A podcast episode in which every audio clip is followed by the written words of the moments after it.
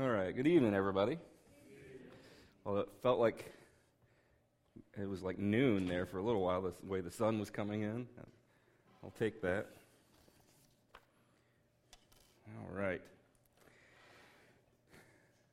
So we are going to be in um, Isaiah 30 tonight.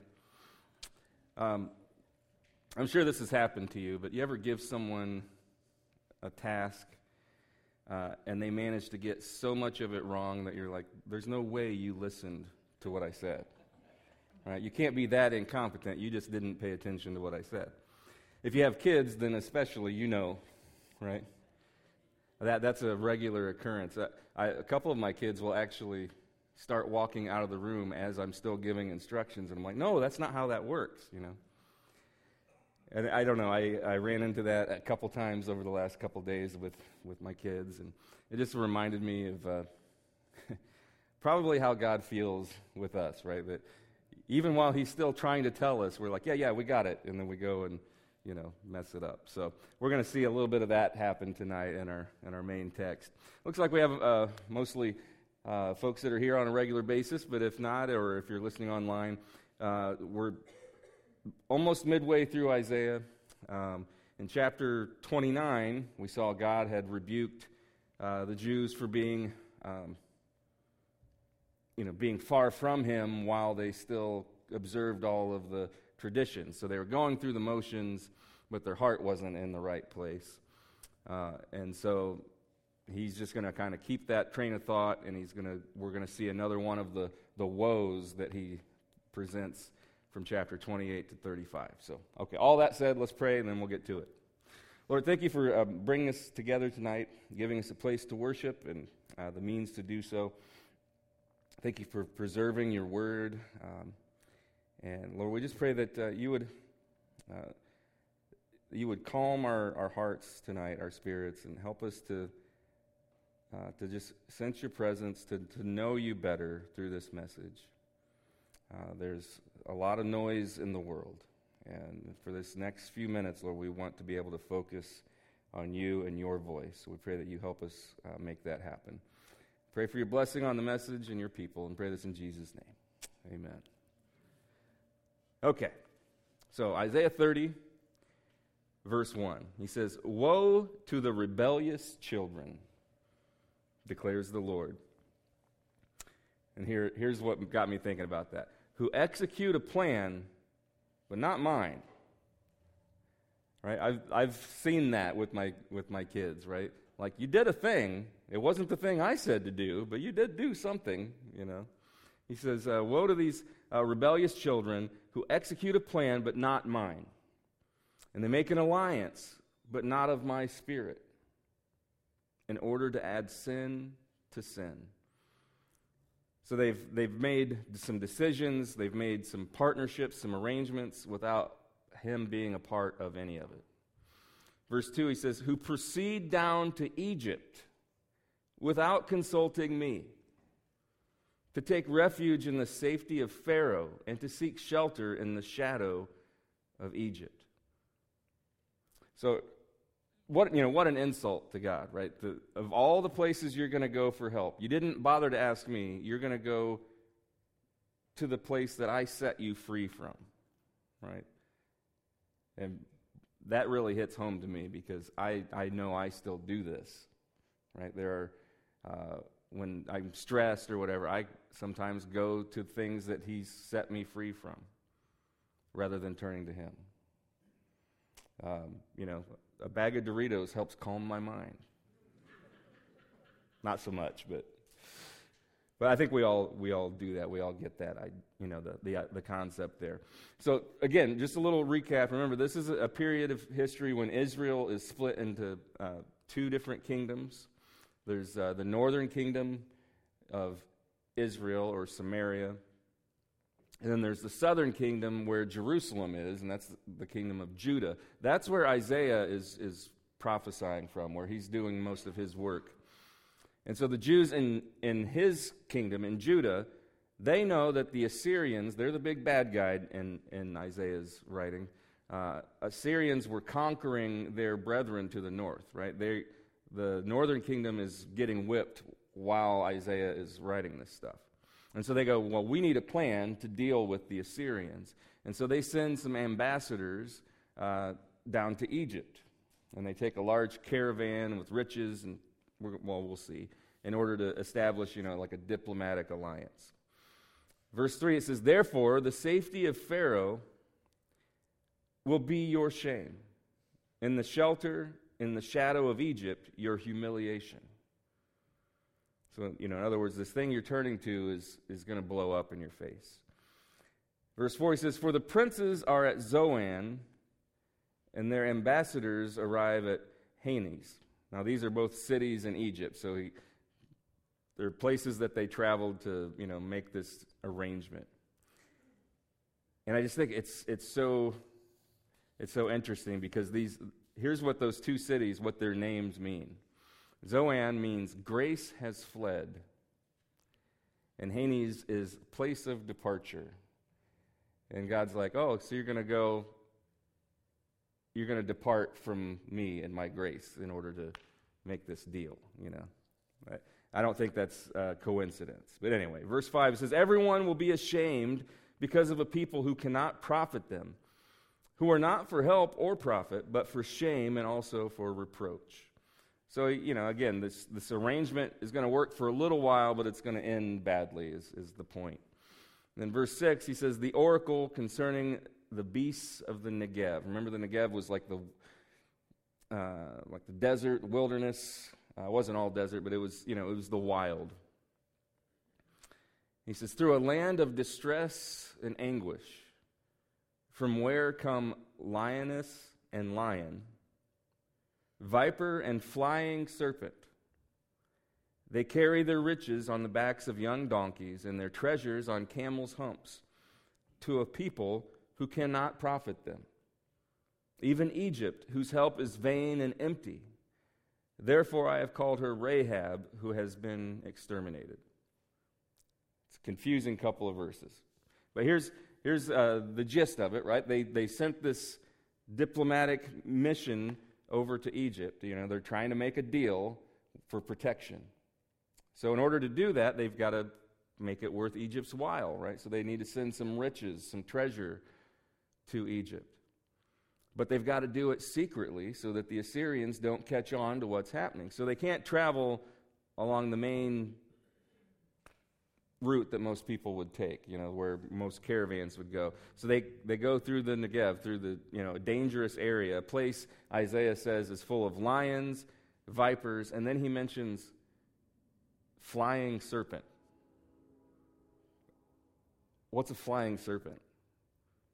Right? We, we don't have those, right? I don't, I don't think.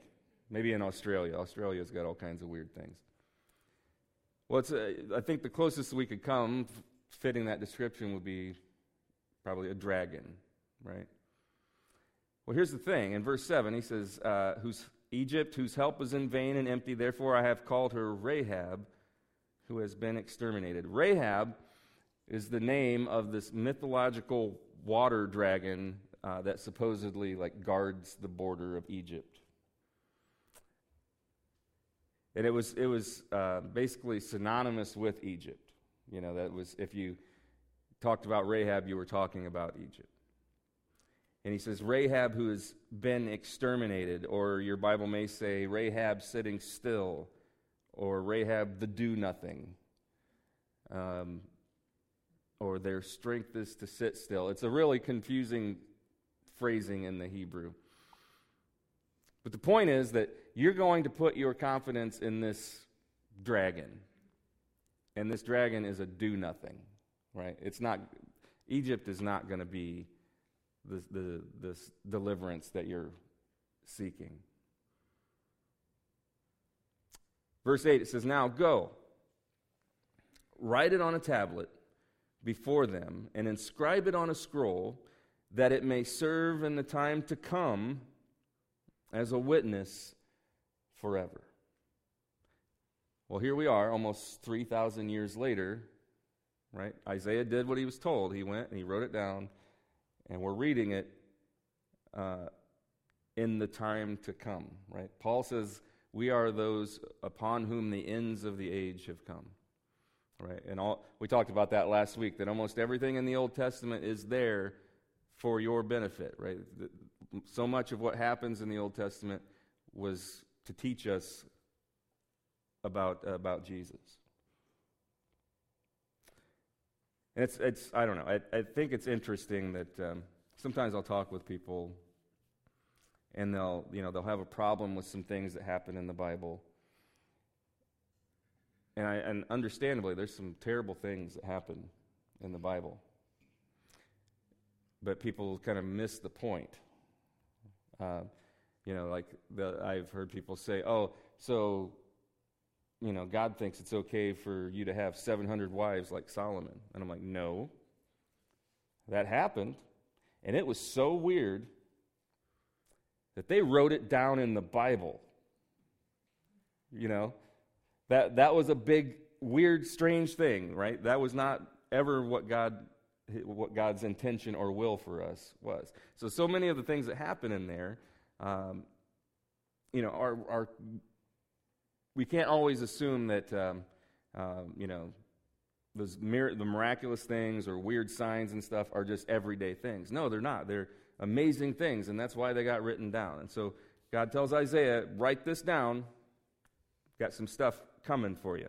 Verse 9, he says, For this is a rebellious people, false sons, sons who refuse to listen to the instruction of the Lord. In other words, he says, These you're, you're, you're no son of mine, right? You're not acting like one of my kids. Verse 10 Who say to the seers, You must not see visions. And to the prophets, You must not prophesy to us what is right. Speak to us pleasant words, prophesy illusions. Get out of the way, turn aside from the path. Let us hear no more about the Holy One of Israel. That's what God's children were doing at the time. Made me think of that song. Uh, what is it? Uh, tell me lies, tell me sweet little lies. You know, that's uh, that's what they were. That's what they wanted. They wanted to tell me what I want to hear, not what I need to hear. And again, Paul tells us this is something that is not unique to Isaiah's time, but he says it's going to increase in the last days as we get nearer and nearer to the end. Uh, in 2 Timothy 4, and he talks about this in a couple different places, but here uh, he says this. He says, I solemnly charge you, he's talking to Timothy, his young protege, right? I solemnly charge you in the presence of God and of Christ Jesus, who is to judge the living and the dead, and by his appearing in his kingdom, preach the word. Be ready in season and out of season reprove, rebuke, exhort. Oh, here's the hard part with great patience and instruction.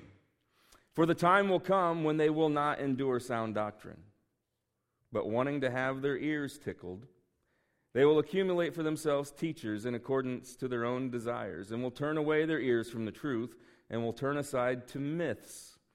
But you, be sober in all things, endure hardship, do the work of an evangelist, fulfill your ministry.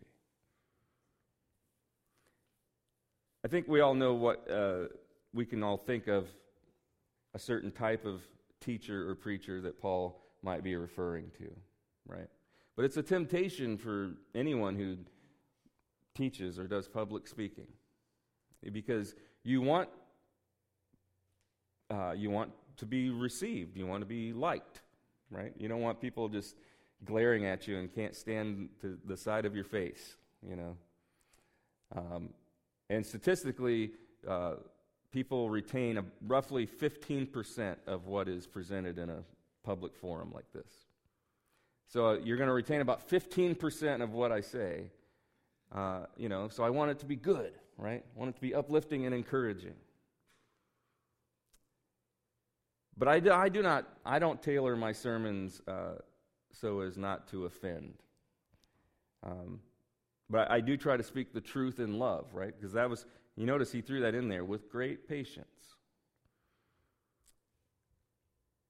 And the truth is, is that uh, uh, you know, the gospel does not ever promise you that you will be healthy, wealthy, and wise.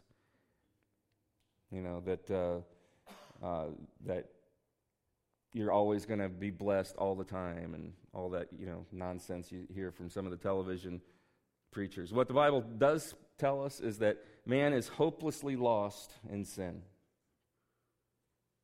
Right? We, we fall short of what God requires of us, and because of that, that sin has to be dealt with. And so, no, no matter what my preference is, no matter how I feel, God's word is the standard of truth, right? So, if He says it's something He doesn't want me to do, and I do it, what's that called? That's sin, right? If it's something He tells me He wants me to do, and I won't do it, that's sin. No matter how I feel about it, no matter what my personal preference is. Because we like to excuse our sin, right? We, uh, we say, well, that's just how I am, right? I don't, you know, I'm not, I don't want to greet people. I'm not, I'm just not that way. Well, you should be, you know. I don't want to um, spend time with people. I just want to be alone. Well, too bad, because that's the thing that God says is not good. Jesus calls us not to just do what comes naturally, but to live supernaturally, right? That was one of the big points of his ministry was I'm calling you to something bigger and better. And so if you, you know, you have a predilection to a certain type of sin, you have a, um, a tendency that you, you feel like I've just always been this way. I get it. Everyone has something that they're more prone to. But it doesn't change the fact that if God says it's sin, it's sin. So it could be that maybe He's just calling you to, uh, to be uncomfortable and not do the thing that you feel tempted or, or naturally to do. And that's not a popular message in today's world. Because Jesus, He came to die on a cross and take the penalty for my sins and the sins of the whole world. And there's only one name under heaven by which men are saved. Uh, you know, I put my trust in the work that Jesus did on the cross, and because of that, because I believe in Him and in the Word and what He did, I have an eternal, intimate relationship with Him. That is what I believe to be true because it's what the gospel teaches. And that is the message that very often does not get spoken. The fact that, hey, that thing you like to do, it actually is sin and you shouldn't do it. You know? Um, anyway, Romans 3 says that uh, we should let God be true and every man a liar. So, actually, I'm going to take you here. 1 Peter 3, verse 15.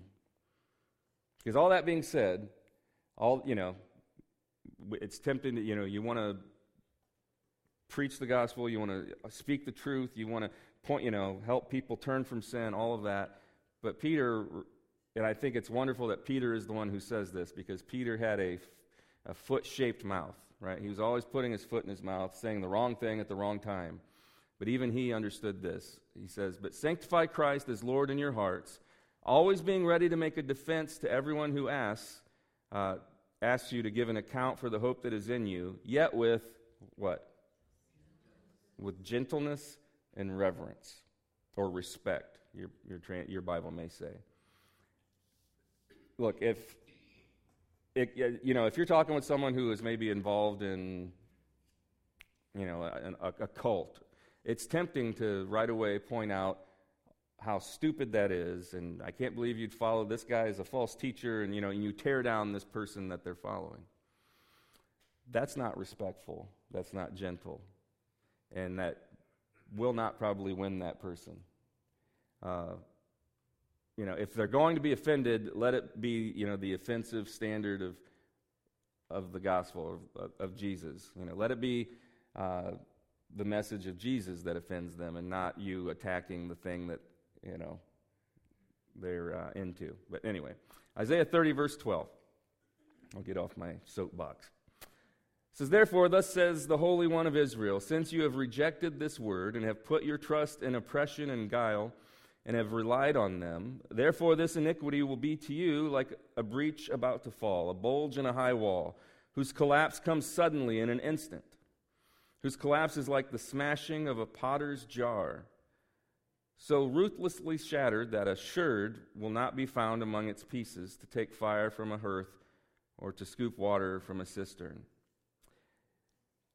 I underline that in my outline, that word sherd, because I was like, is that a typo?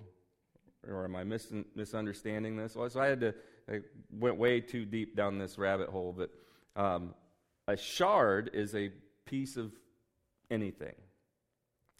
A sherd is a, spe- it's a specific word. It is, it's a piece of pottery found at an archaeological site. Sherd and shard are not quite the same thing. And he specifically uses this word. He says that all this stuff is going to fall, and it's not just going to blow up in your face a little bit. It's, it's going to be devastating to where, like, we're digging up the, the scraps of, of, uh, you know, of this plan. Verse 15 For thus the Lord God, the Holy One of Israel, has said, In repentance and rest you will be saved. In quietness and trust is your strength. But you were not willing. Right, he says, just turn back to me and quit your scheming. You know, are you willing to listen to God's ideas? Because his children at that time weren't.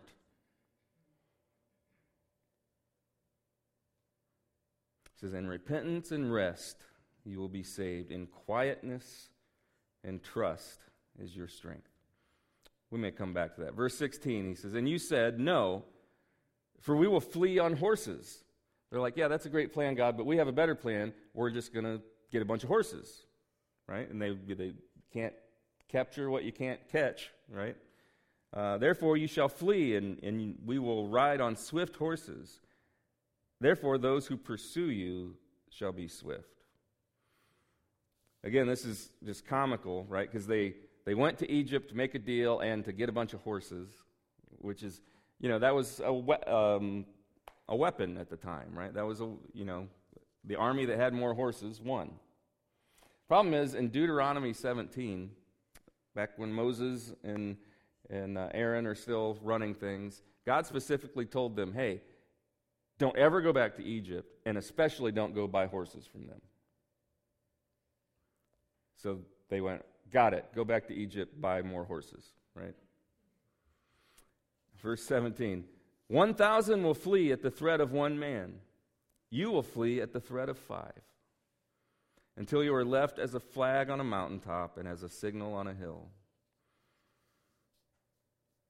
See, God had promised his people that one of the benefits of walking close with him uh, was, you know, victory over their enemies, and that they, you know, they would not be, um, they would have no need to be fearful, because no weapon formed against you will stand, and all that.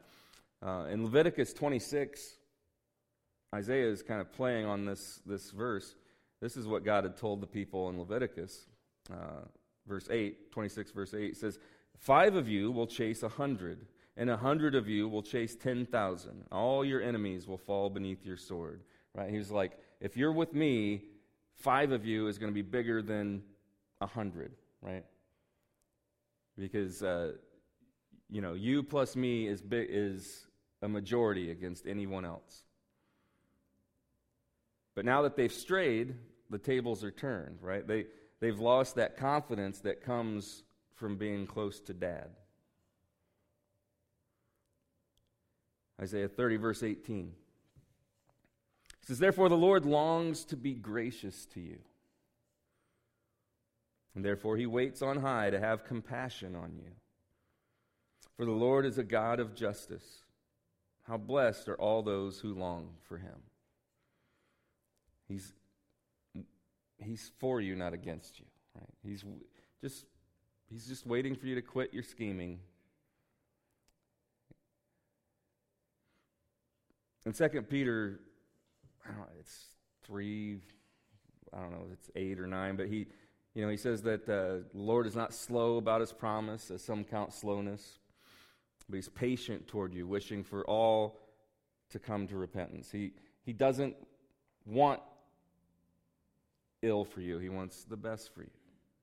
But there's a, there'll be a day when he stops waiting uh, and when everything is, is brought to a head. So, this next section, as we get into it, we're going to run into a common theme in Isaiah's writing as he does these dual fulfillment things, right? He'll talk about something that had a short term fulfillment. This is how it's going to happen in my, our lifetime, but in the far future, it's going to apply this way. And so he's going to describe a you know, near future for Israel as well as far future, you know, when they turn to Jesus. But it, uh, there's a picture of how he deals with us and all this. So we'll, we'll go chapter 30, verse 19. He says, O people in Zion, inhabitant in Jerusalem, you will weep no longer. He will surely be gracious to you at the sound of your cry. When he hears it, he will answer you.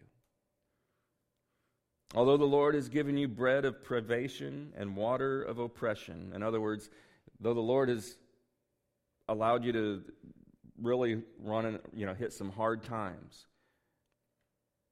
or a tribulation, right? He, your teacher, will no longer hide himself, but your eyes will behold your teacher. So he says, Listen, kids, there's some hard times coming. But at the end of that, in the midst of those hard times, you're going to see me more clearly than you do right now. And I bet some of you have experienced that in your life, right? Where the hardest times are, are tend to be the times we lean the hardest on God. I remember there was a period um, some time ago in our, our, my life where we'd just we'd lost some family members and a good friend and had to move and cha- you know change jobs and all kinds of just it was a really hectic chaotic time and uh, one of the one of my good friends in the church called me just to check on me and you know are you are you doing okay and I said well you know I've actually never been closer to Jesus than I am right now because I was leaning on him harder than I'd ever had Verse 21, though, he says, Your ears will hear a word behind you this is the way. Walk in it. Whenever you turn to the right or the left. So he's describing this time when they can see Jesus clearly, they're going to hear his voice. Verse 22 And you will defile your graven images overlaid with silver, and your molten images plated with gold. You will scatter them as an impure thing. And then this in the original language is a menstruous cloth. I shouldn't need to explain that one, right? Impure thing is just a fine translation. We'll use that. But you'll, uh, you'll scatter them as an impure thing and say to them, Be gone. So he says, during this time, you're going to get rid of all of your graven images, your molten images, all of your idols, right? The, when you quit taking the world's advice on your image and what you should be, uh, you start to think with a kingdom mindset. Right? Jesus said, if you seek first his kingdom and his righteousness, all this other stuff will be added unto you. You know, get the first thing first. In the 145th Psalm, it, it says that he's near to all who call upon him in truth. Like, you know, if you want to be closer to him, he wants that for you too. And the more, clear, the more clearly you see Jesus, the clearer you hear his voice, and the more you'll notice things in your life that uh, you thought you needed, and now you may see them as, you know, an anchor holding you back. The wording, though, in this, those couple of verses reminded me of uh, the first psalm, Psalm 1. I'm going to read a few verses here. It says, Blessed is the person who does not walk in the counsel of the wicked, nor stand in the path of sinners, nor sit in the seat of scoffers. But his delight is in the law of the Lord, and on his law he meditates day and night. He will be like a tree planted by streams of water, which yields its fruit in its season, and its leaf does not wither, and in whatever he does, he prospers. You know, there's no better place to be, I think, than just modestly in the middle of his will. Just walking humbly with your God. We'll see if we can't wrap this up real quick. Isaiah 30, verse 23, it says, Then he will give you rain for the seed which you will sow in the ground, and bread from the yield of the ground, and it will be rich and plenteous. And on that day your livestock will graze in a roomy pasture. Also the oxen and the donkeys which work the ground will eat salted fodder, which has been winnowed with shovel and fork. On every lofty mountain and on every high hill there will be streams running with water on the day of the great slaughter when the towers fall. So it's all this pretty language, and then you get that last little bit. Thing, basically, he says, you know, when Christ returns, I'm going to make set things right, but also I'm going to tear down the pillars of this world. You know, the, the great towers that, that we put so much trust in that are going to mean nothing then. Verse 26, it says, The light of the moon will be as the light of the sun, and the light of the sun will be seven times brighter like the light of seven days on the day the Lord binds up the fracture of his people and heals the bruise he has inflicted. So, this is a, he's uh, again referencing something that in Revelation is, is fleshed out with a little more detail. Um, we'll actually skip, I had those verses in there, but you can read it in Revelation 16. Um, talks about this time when the the sun's going to be a lot hotter. I don't know if it's less atmosphere or what the deal is, but um, but we see that there's, there's going to be people that, in spite of all the miracles and the signs that God is, is working during that time, are still going to curse him and shake their fist at him. Read on verse 27. He says, Behold, the name of the Lord comes from a remote place. Burning is his anger, and dense is his smoke. His lips are filled with indignation, and his tongue is like a consuming fire. His breath is like an overflowing torrent which reaches to the neck to shake the nations back and forth in a sieve and put in the jaws of the people the bridle which leads to ruin. Verse 29 You, so he's talking about all these judgments and things that are coming, and then he reminds them, That's not for you. You, my children, God's people, will have songs as in the night when you keep the festival, and gladness of heart as when one marches to the sound of the flute, to go to the mountain of the Lord, to the rock of Israel. He says, Look, eh, when things are going all crazy, you should still be worshiping. You should still be praising, because if you are one of mine, you should handle adversity differently than the world does. Verse 30 And the Lord will cause his voice of authority to be heard, and the descending of his arm to be seen in fierce anger, and in the flame of a consuming fire, and cloudburst, downpour, and hailstones. For at the voice of the Lord, Assyria will be terrified when he strikes with the rod. Confusing stuff, but here's the deal near fulfillment.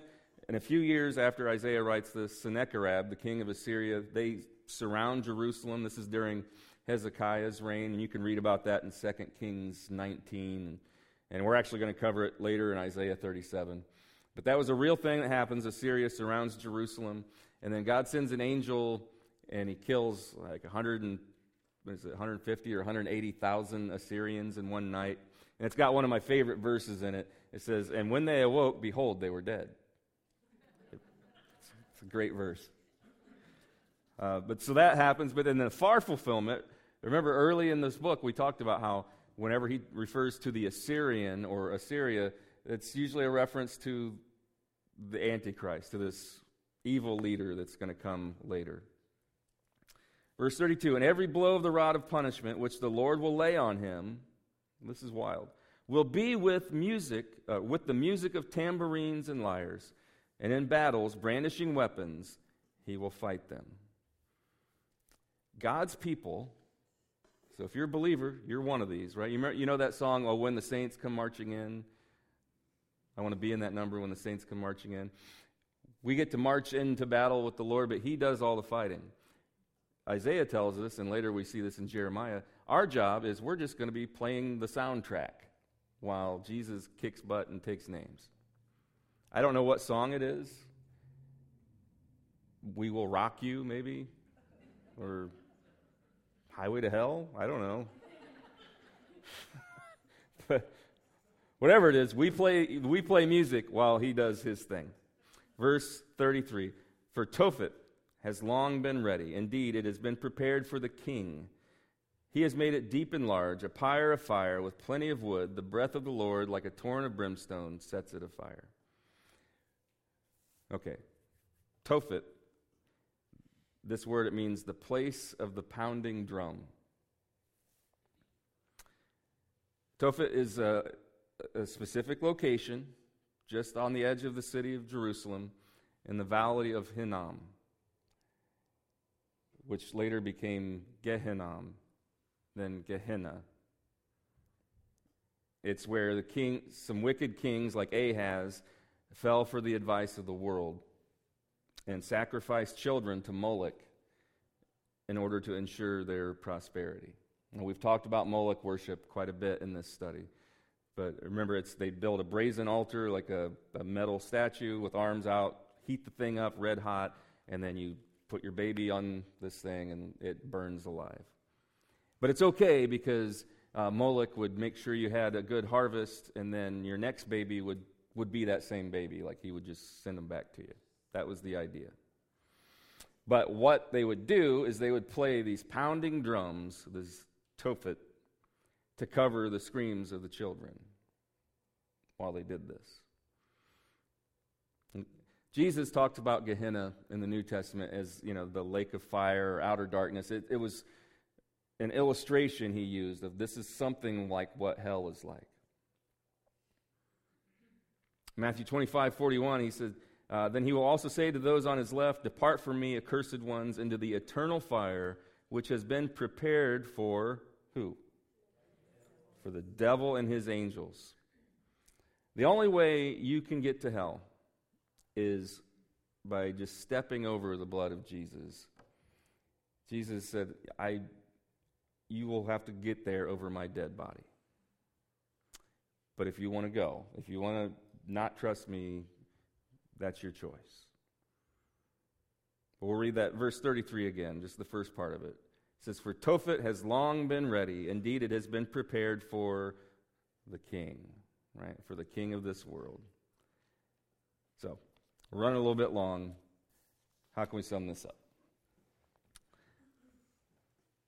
We're going to be playing the, the beat, the background, the, the soundtrack to the return of Christ.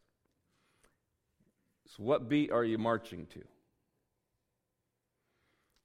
Are you marching to the, the beat of the world, like what happens at Tophet, or the beat of the gospel? Because that will feel a little out of time with the world, just a little bit different.